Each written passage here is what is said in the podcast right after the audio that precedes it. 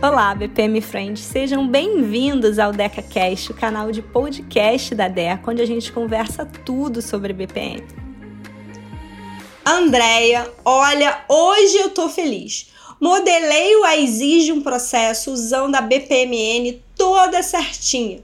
Depois fiz uma análise bacana usando as técnicas que você me ensinou conduzir um trabalho de transformação de processos diferenciado aqui na empresa. Para você ter uma noção, o meu to be ficou incrível, todo mundo elogiou. O time saiu animado e a gente aproveitou e já engatou na implantação do processo novo e tá tudo correndo às mil maravilhas. Ufa, agora eu já posso dar aquela relaxada. Nananina não, BPM Friend. Primeiro, que eu já te ensinei aqui na semana passada que implantar um processo é diferente de institucionalizar. Então se prepara porque acompanhar esse processo até que ele esteja de fato institucionalizado ainda vai te dar um trabalhinho. Segundo ponto, a gente precisa verificar os resultados dos indicadores do processo para ver se os números vão confirmar todo este sucesso realmente. Então, segura essa euforia.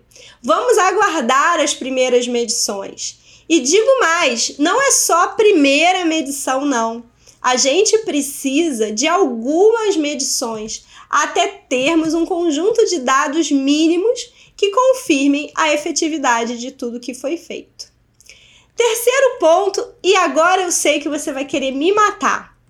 Mesmo que os indicadores mostrem bons resultados de fato e a gente até possa aplaudir o que foi feito até aqui, a gente não pode achar que o jogo já está ganho BPM Friend. Porque a gente vive em um mundo extremamente dinâmico. Aquela ideia de que cada mergulho é um flash.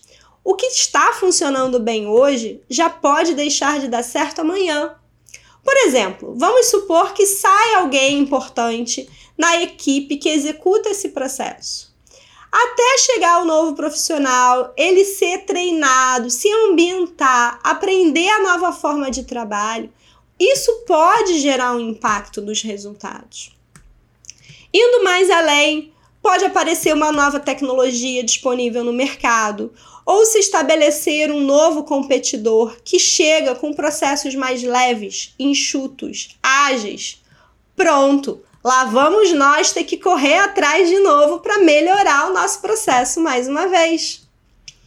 Como o BPM lida com os processos de negócio da empresa, a gente nunca pode se acomodar. Os processos vão sempre ter que acompanhar as mudanças nas regras de negócio, nas legislações, no mercado, na concorrência, até mesmo o lançamento de novos produtos ou serviços que a empresa criou. Claro que isso não deve ser uma fonte de estresse para os profissionais de processos. Pelo contrário, normalmente quem trabalha com processo ama esse dinamismo e dá boas-vindas às mudanças. Não é para se estressar, mas também não é para ficar deitado de pernas para o ar, largadão aí no sofá, em berço esplêndido vai ter que estar sempre de olho no dashboard de acompanhamento do processo, em contato com as pessoas, para que a gente possa perceber logo cedo, quando começar a aparecer lá no horizonte alguma sinalização de que algo está saindo dos trilhos. Desta forma, a gente ganha tempo para reagir BPM frente. A gente consegue rodar o ciclo BPM com calma e não com aquela luz vermelha de emergência apitando e deixando a gente enlouquecido para fazer tudo de qualquer jeito e apagar o incêndio antes que dê um problema maior.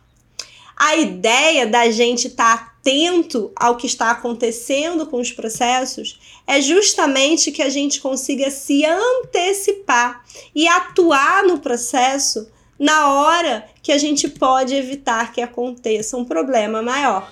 Combinado?